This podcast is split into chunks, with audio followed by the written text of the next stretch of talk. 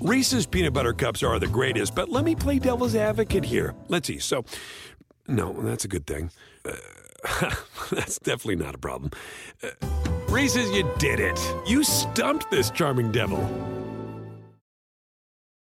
When you need mealtime inspiration, it's worth shopping Kroger, where you'll find over 30,000 mouthwatering choices that excite your inner foodie. And no matter what tasty choice you make, you'll enjoy our everyday low prices, plus extra ways to save, like digital coupons worth over $600 each week. You can also save up to $1 off per gallon at the pump with fuel points. More savings and more inspiring flavors make shopping Kroger worth it every time. Kroger, fresh for everyone. Fuel restrictions apply.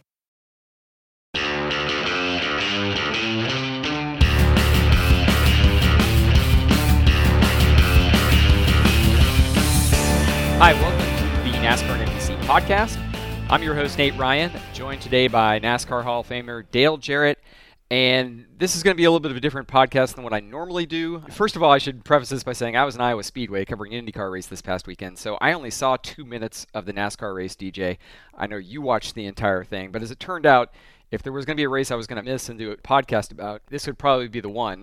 because, as I just said, normally this podcast, I take a lot of audio clips from what was said during and after the race and we discuss them. And in this case, a lot of things that were said after this race are now null and void because the top two finishers in this race, Denny Hamlin, Kyle Busch were disqualified within a couple of hours of the finish after NASCAR found something wrong with the front fascia of both cars. I just want to call up here what Joe Gibbs Racing had to say. Joe Gibbs Racing elected today not to appeal, and Joe Gibbs Racing said, In our review of the post race infractions on the Denny Hamlin and Kyle Busch cars, it was discovered that a single piece of clear tape was positioned over each of the lower corners of the front fascia ahead of the left front and right front wheel openings on both those cars.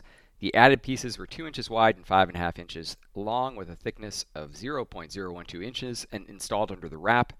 This change in our build process was not properly vetted within our organization, and we recognize it is against NASCAR's rules. We apologize to everyone for this mistake, and we have made changes to our process to ensure this doesn't happen again. Toyota Racing Development President David Wilson also came out with a statement saying, even though Toyota and TRD were disappointed with the DQs of Denny Hamlin and Kyle Busch, they applaud NASCAR's hypervigilance when it comes to policing the rules on the new next gen car and finally, I'll just say that Scott Miller, Vice President of Competition for NASCAR, after Joe Gibbs Racing elected not to appeal these penalties, he went on SiriusXM NASCAR Radio Today and pretty much explained what you just heard there from Joe Gibbs Racing that it was something that NASCAR discovered when they peeled back the wrap. They found these extra layers of vinyl coating, and the vinyl affected the vendor supplied part. And as Scott Miller said, with the next gen cars we've been talking about since the beginning of the season, this is now a spec vehicle, which essentially means teams don't build their own parts and pieces anymore. And when NASCAR put this into place, the new next gen concept, they told teams if we find in any way that these parts and pieces are compromised, we are going to bring the hammer down. Yeah. So in this case, DJ, the hammer comes down for the first time in 62 years in the NASCAR Cup Series, we have a Cup winner disqualified. The last time, to Racing Insights' knowledge, Racing Insights does great work with all of our stats and research. Last time a Cup winner was disqualified was April 17, 1960, at Wilson Speedway, when Manuel Zervakis won but was DQ'd for an oversized gas tank, and Joe Weatherly was awarded the win. So apologize for the long preamble, but I felt yep. it was important to just lay out the facts. Yep. It's great to have you on here because you have terrific insight. And I know you watched the race, but we haven't heard from you yet on this. You were flying this morning. I haven't heard your thoughts on the production call. You weren't at Pocono, so we haven't heard your thoughts from the studio work that you do so well at the track. So give us your opening thoughts on these penalties. I, I guess it was a shock to me, like most everyone.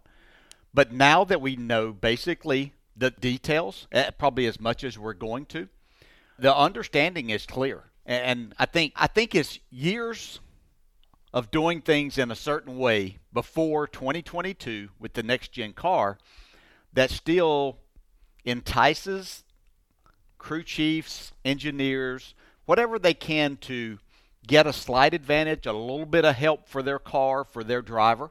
It's just years of that process. Not saying that's right or has it been right before, but it was the way that you kind of did things. You had a tolerance you had a gray area to work in a little bit. There is not that whatsoever with this. and, the way that the cars now are not painted, there's not a bit of paint on them. They are wrapped, and doing something like this could be hidden. I started to hear now that maybe NASCAR is seen in some other areas uh, as they've taken wrap off of these cars at certain places just looking, just inspecting to make sure that the teams haven't been trying to do something. And, and, they found both of these cars. As you pointed out, 62 years since they disqualified. You know, we always wondered would this happen? Or would just the, the fine and penalty be so severe? You know, were they going to take a trophy away and a win away? And um, it's happened now. And I, I don't think the teams will need any more of a wake up call to realize that you know, there, there's there's no messing around uh, with the parts and pieces that are supplied here now. That this is what could happen. So, uh, you know, it was a terrific race to watch. I think it had a lot of layers to it, a lot of different things. You could see just how difficult the cars were to drive at Pocono. Uh, a lot of spinouts that we wouldn't see. Uh, even the man that won the race spun out on his own yesterday. You right. know, and uh, or that initially took the checkered flag. Yes, first. um, didn't didn't get the yeah. win. So just so many things that you saw there, and and of course we had our Ross and Denny moment. So just so much, but for the first two to get disqualified, and the guy that never even led a lap in the race to be declared the winner. And Chase Elliott, oh by the way, now has five first or second place finishes in a row. He's got yeah. three wins in the last five races. Atlanta. Nashville and uh, at Pocono. And I want to get to that, and I, I want to get to Denny Hamlin versus Ross Chastain too, because like you said, DJ, eventful day for Denny. Starts on pole, scrubs the wall on the first lap, spins, comes back. We think wins the race. Initially wins the race against his rival, and has this controversial move. I, I want to get to all that, but I, I feel like we just got to go back to the penalty real yeah. quick and just put this in context because you said it. We have seen instances in the Xfinity and the Truck Series over the last three decades. Unfortunately, one involving yeah, you in yeah. an Xfinity race at Michigan. Michigan. And uh, one involving uh, Jeff Burton, who's going to be joining you here on Motormouths in a little bit, uh, as well, in another Xfinity race. But again, the last time this happened in Cup was 62 years ago, where they DQ'd a winner day of. And this goes back to in 2018 there were a lot of situations NASCAR was still inspecting cars at the R&D center three, four days after the event. Yeah. And what really triggered it was Kevin Harvick won the playoff race at Texas Motor Speedway, two races out from the championship, qualifies, we think, for the championship round. And then NASCAR decides Wednesday, they don't take the win away, but they essentially said, you're not qualified now for the championship round. That's how much of a big deal we think that this penalty, this infraction that you committed was. I think it involved uh, the rear spoiler coming into the 2019 season, NASCAR tells teams this actually predates the next gen car, although they probably had the next gen car in mind when they did this. NASCAR tells teams we are now going to DQ teams on the day of. We're, we're not going to take cars back to the R&D center anymore. This is the way we're going to do things now. And ev- I think everybody presumed because it wasn't just Harvick in 2018. There were a couple of other instances. I think Truex, maybe Hamlin, where guys were getting busted on Tuesday, Wednesday, Thursday, and huge penalties. And it was like, what are we doing here? Like, why doesn't NASCAR just strip these wins? So NASCAR says, hey, we're going to do it. And that's going to be our policy starting in 2019. Well, we go through 2019, 2020, 2021. No one got DQ'd. Now in 2022, next gen car, it's happened. I've heard a lot of talk today, DJ, about like how NASCAR handled this because the Denny Hamlin car and the Kyle Busch car got a lot of scrutiny in terms of the wraps and the, uh, yep. the, the, fascia. That's how they found those things. Those things were not found on the scans yes. that NASCAR did with the other top five cars. So uh, Chase Elliott's car didn't receive the same level of scrutiny. What do you make of how NASCAR did this? Should they look at a more efficient process, or are there things that they might need to address now going forward? You know, I, I think unfortunately, uh, a lot that does happen is a learning process. And, and, this is the first real thing that we have seen uh, with somebody trying to well, I guess Brad Keselowski and his team had their their issue. I, I think a lot of the talk is going to be of the what seems very minor, just a couple of pieces of tape literally added. And from the Joe Gibbs side, it's going to say one piece, and from NASCAR, it might be a little bit more. But it was so little that the wrap covered it, and the scan didn't pick it up. And but they didn't put it on there if it wasn't going to be a help. They right, didn't. Right. They didn't do it just to be doing this. So I, I think it's a, a tough position. I, I've read things that fans are complaining about that, you know, it's the only sport where, you know, you go and you celebrate and you know, what if this was the championship race and the celebration already taken place?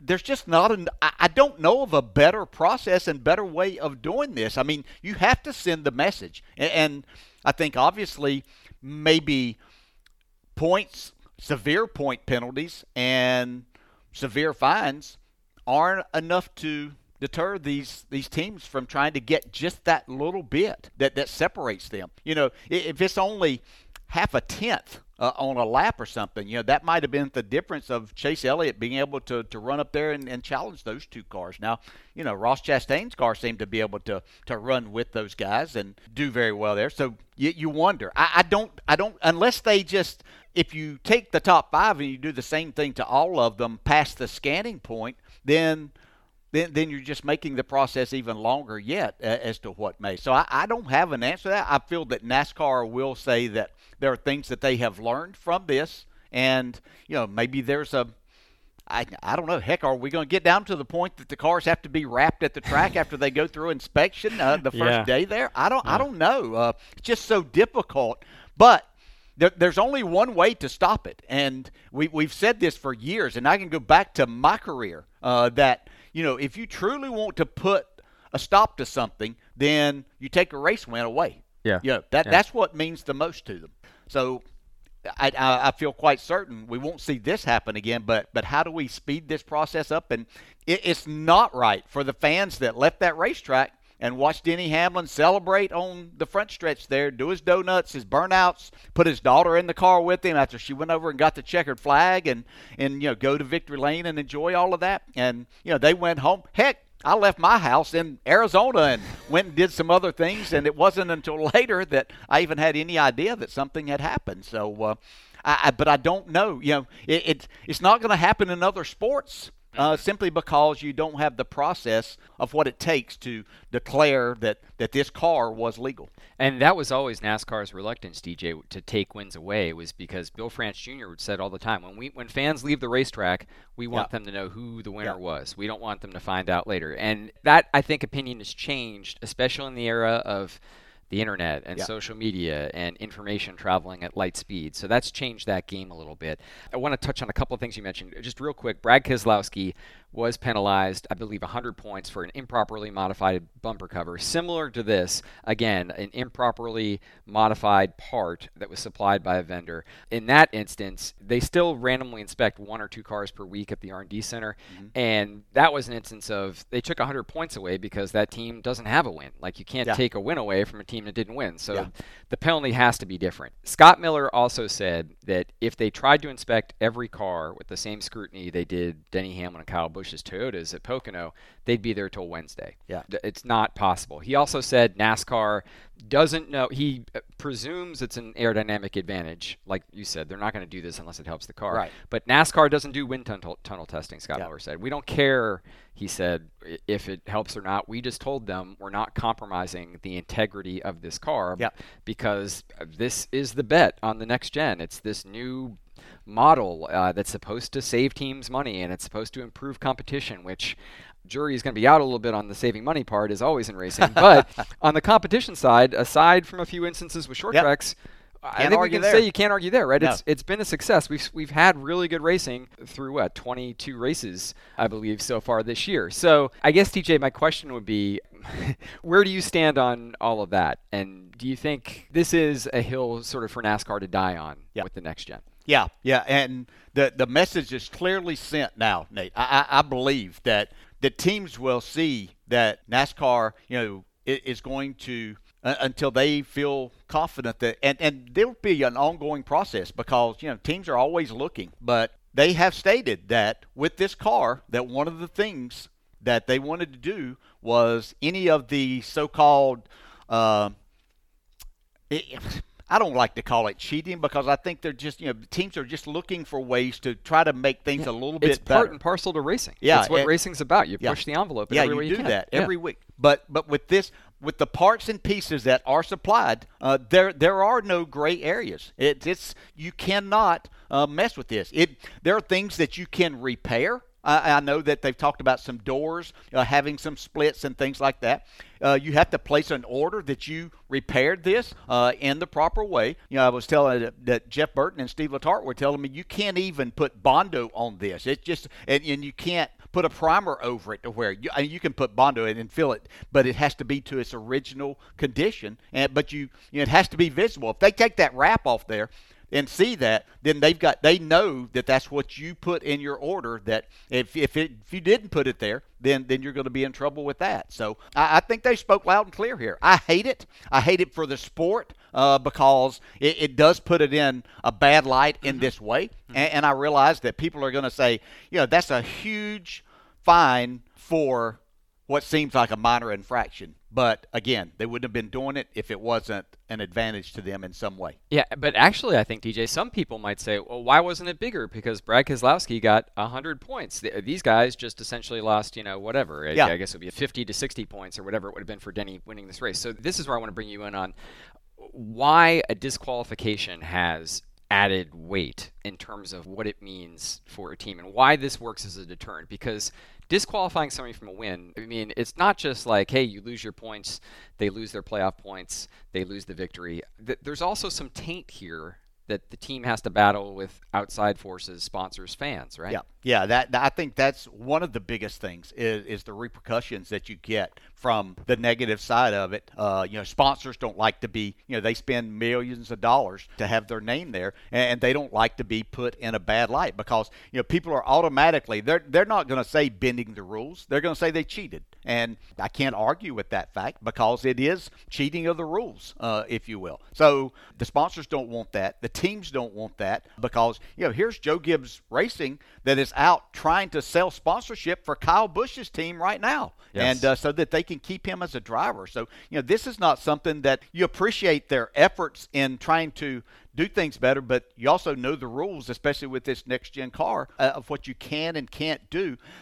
The, the side of saying, okay, of finding them points and a, and a big amount of money, uh, well, both of them already have wins, so they're in the playoffs. So that that doesn't doesn't do any good there. So just simply taking that win uh, away from them that you got uh, by by doing something that that others didn't do and, and won't do because of that. So I, I think it sends the message loud and clear, and and uh, you know it'll be an ongoing process. Somebody's going to find another area that they're going to try to do something. But it's been like for years with the fuel in the car. You know, you don't mess, you don't put any additive, don't try to do anything uh, with that because that that brings a, a big penalty and fine with it. And uh, losing a race win is huge. I mean, you know, from the driver's perspective, you worked your tail off to get yourself in this position. Denny was going to be the all-time uh, winner right. with seven, seven wins, wins, at Pocono. Pocono. You know, it's a great day. Kyle Busch did everything but win there, and and now to have all of that stripped away, and now again you've got on the other side of it. Oh yeah, we were disqualified the red line for NASCAR has always been that I've heard tires, fuel, and engine yeah. prior to next gen. And now with next gen, as we're talking about here, it's a new layer. You, you led me into my the last point I want to make on this, DJ. Joe Gibbs Racing. Oh. This has been quite a season. They still don't have Kyle Busch signed. They've got Martin Truex Jr. coming back. They've got Christopher Bell winning a race. They've got all four cars in the playoffs right now. But Jeff Burton said it that he saw it on Joe Gibbs's face after Christopher Bell won at New Hampshire and you know he was asked about Kyle Busch, and he was asked about it again after Pocono. And I think both times Joe Gibbs said something to the effect of, "This is not where we want to be. This is discouraging. It's surprising." You know Coach Joe well. You've driven for him. How do you think he and that organization are holding up right now? And can you compare this to any point that he's been through in the past or a team has been through in the past? I mean, because this has been a really tough year for them. It has, I, and I think probably since they started racing at Joe Gibbs Racing in 1992. I can't think of a more difficult time. Obviously, uh, and I'm talking about the racing side itself. Obviously, Joe Gibbs lost a son, uh, JD, who was a huge part of Joe Gibbs Racing and a huge part of their success, not only on the track, but off the track of having sponsors, keeping sponsors, having the right lineup of drivers. So, you know, that that obviously was a big blow to them. Uh, but as far as a racing season and so many things going on, uh, so many layers, no, you, you can see that the the stress that it is putting on Joe Gibbs uh, at this point in time. It has always been I won't say an easy thing, but Joe has been very accommodating to sponsors, so he uh, is a big selling point for them, and I, he obviously still is. But it's weighing on him a lot right now, not being able to keep what is arguably one of the best drivers that's come through the sport in, in Kyle Busch and, and be able to satisfy his needs as a driver as far as compensation and getting the sponsor to, to be able to run the car.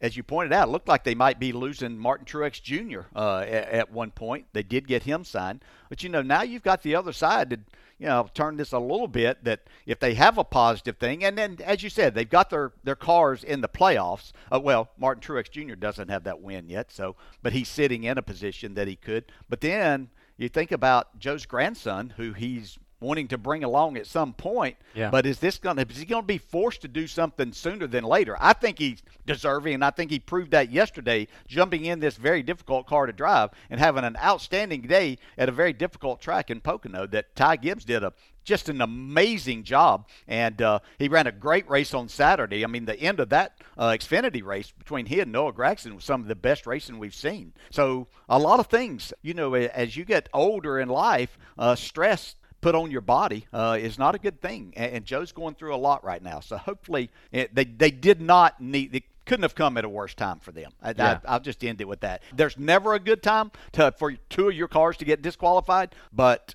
couldn't have come at a worse time for them. Yeah, it's been a really uh, trying year for Joe Gibbs, who, you know, as you mentioned, I mean, he, he's recently turned 80 years old. At, at, this point, I think he thought J.D. Gibbs would be in charge of this team.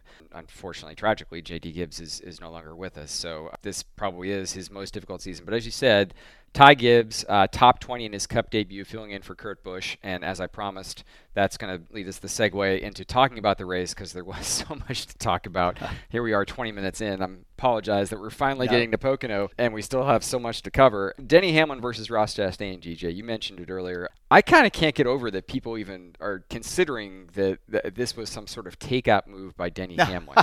um, I, I don't understand how a driver could wreck somebody with their right rear which is essentially well, what people would be accusing yeah. Denny Hamlin of doing here. He's in the lead. He's he just he holds his line while Ross Chastain is on the outside, and he essentially says, "Hey Ross, I'm going to race you as hard as you race me. You yeah. either lift or you yeah. wreck." Yeah. And Ross unfortunately wrecked. Ross had a choice. He left him with a choice. I'll, I'll say this. I, you know, I, I don't even. I've tried to compare it to something else, but you know if Denny Hamlin were a surgeon, he did a masterful job right there in, in, doing that. That that was as perfect as you could do without tearing up your race car or just knocking somebody, just spinning someone out.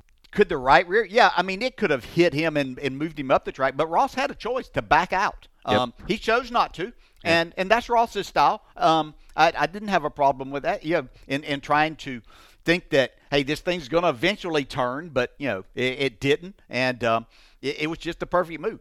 If anyone was surprised that this, I mean, if we were all sitting there ready to see what was going to happen on this restart. I mean, it was the perfect storm, you know, especially with Denny on the inside. Uh, it, it, couldn't have been set up any better, and, and you knew what was coming in some way, shape, or form. Yeah, I think you listen to Ross after it. He he handled it very well. He knew at some point in time, that, and not the question was asked, was it over? I don't think he, he knows. Uh, I don't think Denny knows. Um, I would say, hey guys, you know, enough's enough, and let's go racing because you're going to be around each other a lot, as as we've seen here.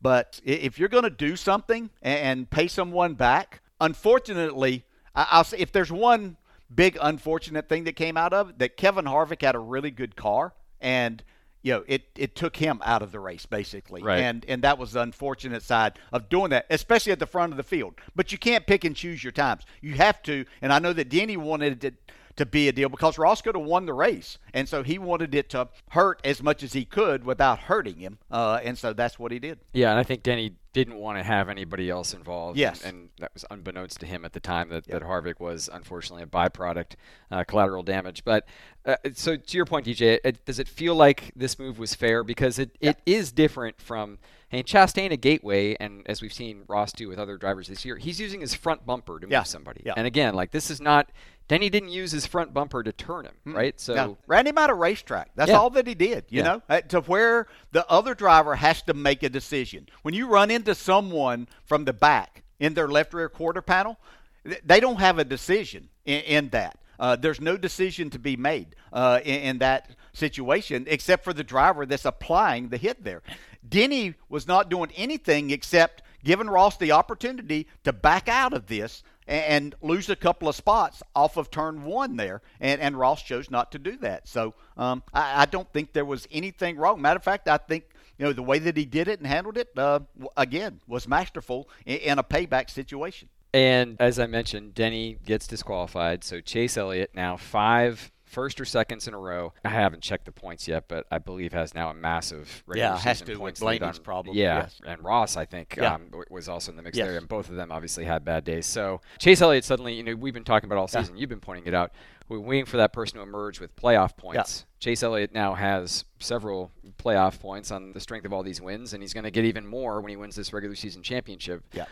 Most likely in, in five races. So there was a point, DJ, during this race, Elliott finished his first, Tyler Reddick finished his second. There was a point where they were battling really hard for third, Uh-huh. Yeah. and probably did not realize that that was for the race win. yeah, had no, had no idea. Do you think guys look at that maybe differently now after a situation like this? Oh, I, I don't know. You you have to look back on it and say, especially if you're Tyler Reddick, it you know was there some? But because I think he actually that Chase put a little bit of distance between himself. But that's what you do for every single position. And you know you don't ever know in those situations. Are, are did those two cars? Did they truly have enough fuel that were in front of him uh, to, to make it? So that's why you race so hard for every spot. So I don't think that they could have done anything different thinking or knowing something like that because they were doing everything they could. And, and you know, Chase might have thought if those two guys got to racing side by side, that uh, Denny and Kyle Busch, uh, then you know he might be able to, to jump up there. And you know, and and plus the other thing you look at is, hey, if we have another caution.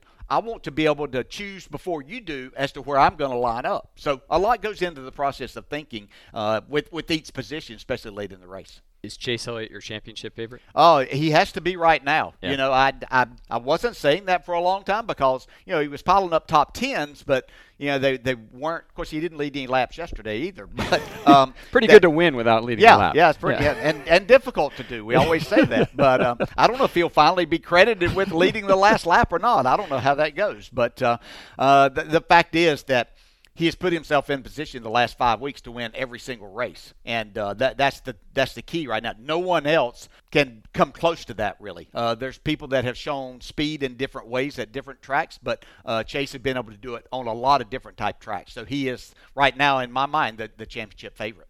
also an impressive day for Ty Gibbs in his Cup debut. Fills in for Kurt Busch, who essentially reports that, hey, I'm, I've got these concussion like symptoms after he has this crash. He goes to the care center and they decide on Sunday morning, you're not cleared to race, Kurt. You got to go get checked out. And Kurt seemed fine with that. He put out a statement where he was optimistic, it seemed like, about returning next week for Indy. We're unclear on if he'll be back for Indy at this point as we speak here on late Monday afternoon. Uh, You've been through this DJ in a different era with concussions and NASCAR drivers. Uh, the the conversation has changed so much over the last two decades. I believe it was a Kansas crash in Yeah. 2001 Yeah, that correct. you experienced after effects for a while after Yeah. that, and that was prior to these protocols that. NASCAR and other racing series have now. Yeah, yeah, that was uh, yeah. I I lost four, maybe five days of my life there and losing. When I say I don't remember what happened from the time I got to Kansas to after the crash happened, and and uh, you know it's all just a blank memory uh, of everything uh, from that. But I raced the next week at, at Charlotte. Probably had no business in, in in today's world. I would have not raced for at least one week and maybe not two, knowing how I felt the the week after that. But you know, I went in and ran 500 miles at at Charlotte uh, after that, and you know. Made it work. I think I actually finished somewhere around the top five or six, somewhere in that. But I, I applaud what they have now. Uh, my my concern is what I saw with the crash that Kurt Busch would have concussion like symptoms from backing the car into the wall. Something's not right there. And we've heard other drivers. So that's my concern now. I, I, I appreciate that we have that because you shouldn't be in a car uh, driving uh, around others at those speeds uh, when you have situations like that. So it, it's a good protocol that we have and a good thing in place for them. But now the concern has to be what is going on here. And, and we've had a number of drivers that have been in accidents said that these feel much more severe. And so you take the fact that they're hitting safer barriers when Right. they're doing this, and, they're still feeling this, and and it taking days to get over. You haven't heard that in quite a while. Yeah, Kurt Busch's crash did not look like the sort of you know right front impact No. uh, head on that Yeah. we normally associate with. Oh, that's that's going to be a rough wreck for somebody. In this case, as you said, he, he lost the rear end. He hit the the rear end first, and then he kind of tagged it with his right front a Yeah, little. but but that it- wasn't- It wasn't a hard hit No. at all. I, I obviously have not seen the G's, but let, let's get into that conversation because this this was a discussion toward the end of last year. DJ Uh, Ryan Newman came out and said it that I don't think it influenced his decision to step away. He was still looking to come back, but he said that if he were to return, he's now no longer racing a cup. If Ryan Newman would have returned, he would have had concerns about the next gen car and its safety levels. And as you mentioned, Dustin Long wrote a story on NBCSports.com a couple weeks ago where he talked to Corey LaJoie and Christopher Bell and they Joey Logano, and they all say that there's something about this car that they're feeling the hits a little bit more, even though Dustin talked to NASCAR as well, and NASCAR officials are saying the data isn't really backing that Yeah. up. So where do you think we are on Yeah, that front? I, I, I don't, you know, I, I think that what I heard early on, well, we'll go back to last year uh, at, as things started to happen, that because of the things that are put into place with the rear of this race car in particular, uh, the structure of it uh, having to be so stiff to basically account for all of the new things and, and the way that the the rear suspension is done and with everything involved there, it had to be much stiffer than, than what was there before. And some drivers that have crashed have the the biggest things have have come from when they hit from the rear, and and and the side impacts are even worse than that, as we heard Corey LaJoie talk about uh, when he blew his tires at Charlotte. So um, yeah, y- there's no doubt that the suspension uh, is much more rigid. Why it's not showing uh, up in the data that, that these hits are more severe, I, I don't know. But there's there's something to do with that impact and, and the way the seat and, and headrest are designed, and, and it's got to be looked into uh, very soon before something more than just a concussion happens. So we obviously can't change the structure of the car. So what is there? Is there something inside with the foam that you use for the headrest and, and things like this to protect these drivers a little bit more? And you saw NASCAR put a ton of resources into safety after the 2001 Daytona 500. Uh, Dale Earnhardt was killed on the final lap, and that was that prompted a safety revolution. So, Yeah. do you feel like this is something, like you said, they can't change the car at this Yeah. point, but if they put enough energy and manpower into it, they can affect some change here? You feel? Yes, there has to be some change, and I think they realize that. And, and I think it's just a matter of, of deciding, okay, what is this? I hear the drivers talk about that that it's so violent that their head is actually hitting this foam, and, and you have to have some movement in there. It's not like you can just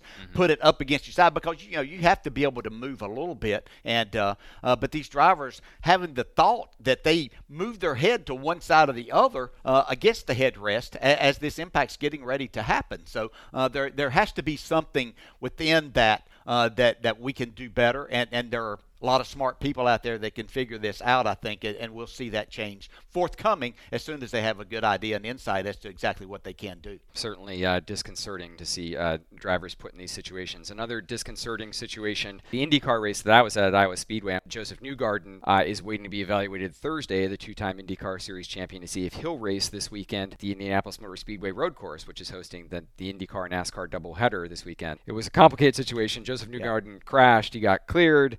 Then he passed out, lost consciousness after the race, was sent uh, to be evaluated for a head injury after he fell and, and hit his head. And uh, thankfully, that uh, appears he escaped a head injury, but we're still waiting to see if, if he'll be available this weekend. So uh, check out NBCSports.com if you want to read more about that. I know you didn't watch the IndyCar race, but I do want to talk to you about, again, IndyCar and NASCAR at IMS Road Course. And coming into this race, Jimmie Johnson, he had the best weekend of his IndyCar career. He led 19 laps in Saturday's race after he spun on lap 16 and rallied all the way back to finish 11th.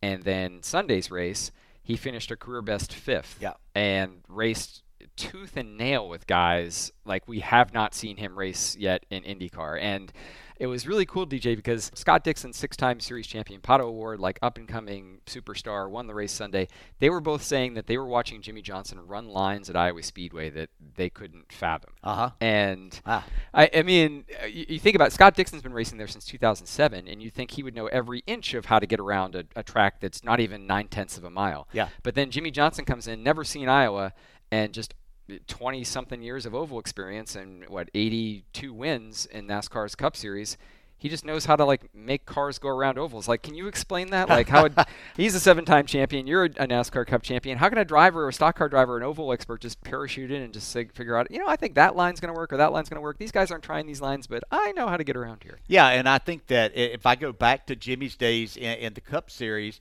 you, you would watch and we would talk about as I raced with Jimmie uh, early on in his career. I, I would notice him doing things a little bit different. He would take a different line, a different line, a different approach into corners, and he was going about things differently. And I think that everybody kept saying, "Well, why didn't Jeff Gordon put Jimmie Johnson's setup in his car since yeah. Jimmie was outrunning Jeff uh, before Jeff retired a lot. And it's because of the way that Jimmie was approaching things. And, and he just sees things differently, and some huh. drivers have that. Yeah. And, you know, I, I'm excited now that he's running ovals because I think that's where we can see and that people see because, you know, everybody's had, some people, I will say, not everybody, some people have had a fun time kind of saying, oh, so you're a seven time champ, but you can't come to run these road courses. Well, he's running against the best in the world, and people, a lot of people, as you pointed out, Scott Dixon being one of those that has been doing this for a long time. You don't just come learn to drive these things, learn to drive a completely new car, and, and then do it on road courses. But when you've been on the ovals, you know he's performed. He did very well uh, until the issue at, at Indianapolis that he performed at a high level. So I think they have a lot of respect for him whenever it comes to these ovals. It was great to see him, even though I didn't see the races. I, it was great to see when I saw the finishes. I'm like, wow wow, you know, this is impressive, and this is the Jimmie that I know. And, and, to hear those things that, that these drivers say about him tells you just how much he's respected uh, in that circle. And that's great insight from you. So we've talked about this for years. Like, so the reason a Jeff Gordon can't just put a Jimmie Johnson setup in is that he can't run those lines. yeah, he's not. That's not what he's looking yeah. at. Yeah, yeah. You, each driver looks at where, how I want to approach this corner and then make that car work in the center to make me a better exit to carry the most speed on the exit of the corner. Yeah. So we all look at it a little bit different. So to do that, I can't just have the same setup as someone else. I have to do the things that make my car do what I want to. Kevin Harvick drives his car completely different than a lot of people too. That's why a lot of those people at Stewart-Haas can't take the things that yeah. he would do with the old car in particular and go run with Kevin Harvick at an Atlanta or somewhere like that, or or Phoenix, uh, especially the the old Phoenix, because he drove it a totally different way. So what he could put in his car, and you try to do that, it's not going to work. That makes a lot of sense. Got two stories up on NBCSports.com/motors if you want to read more about Jimmie Johnson's weekend at Iowa, and he did say that he's applying a lot of those lessons from NASCAR and ovals and learning how to use the aggressiveness of the IndyCar and, and kind of mix the two and apply his experience with knowing he has to be more aggressive with his car and do well. And he also said that maybe he can take that what he learned at Iowa and how to push these cars a little bit more and use it on road course. So yeah. this weekend, he'll, fun weekend. He'll yeah, be we'll back see. at a road course. Yeah, yeah he'll be yeah. back. IndyCar and NASCAR. You'll get one more shot in an oval at Gateway in a couple weeks. But yeah, Indy will host IndyCar and NASCAR Saturday, Sunday. Will you be? I will. Indy? I'm going to be there. Yeah, looking forward to it. I was there a couple of years ago when we did this uh, with the Xfinity and and the uh, the Indy cars there. So uh, it was a great weekend. Looking forward to this also. Should be a lot of fun. I mean, three races, uh, three great races with basically now three different types of cars. Yeah. So uh, you can't even consider the stock cars uh, one and the same. Yeah, and they've improved the track too. So yes. hopefully uh, we'll be in for a little bit of a shorter show, but it's just as exciting in Cup on Sunday. All right, DJ, as always, I appreciate it. Yep, thanks, thanks A big thanks to Dale Jarrett for joining the NASCAR and NBC podcast while he's in Charlotte for a few days before heading to Indianapolis. I also want to note that DJ was in town in part to check out his son Zach who is an outfielder who plays for the Gastonia Honey Hunters and has been on a torrid hot streak lately that is worth checking out. Gastonia Honey Hunters are an Atlantic League pro baseball team that plays at a new ballpark in Gastonia, which is just near Charlotte.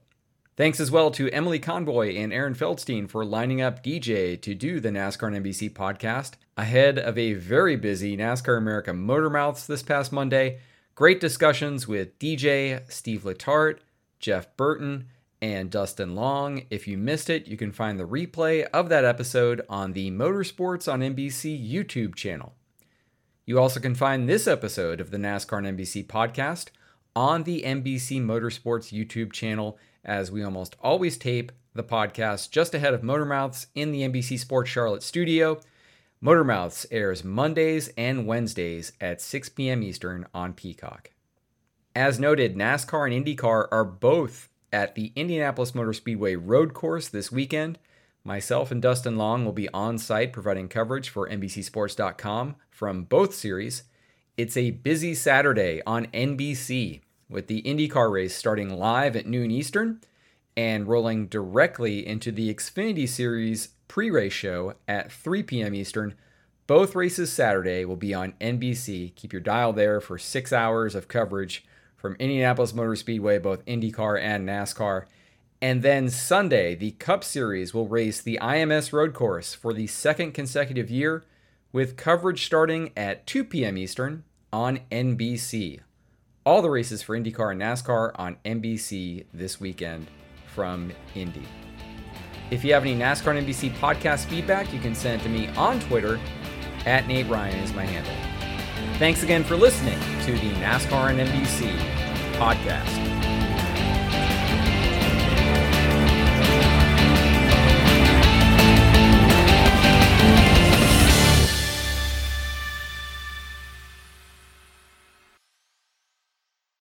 Reese's peanut butter cups are the greatest, but let me play devil's advocate here. Let's see. So, no, that's a good thing.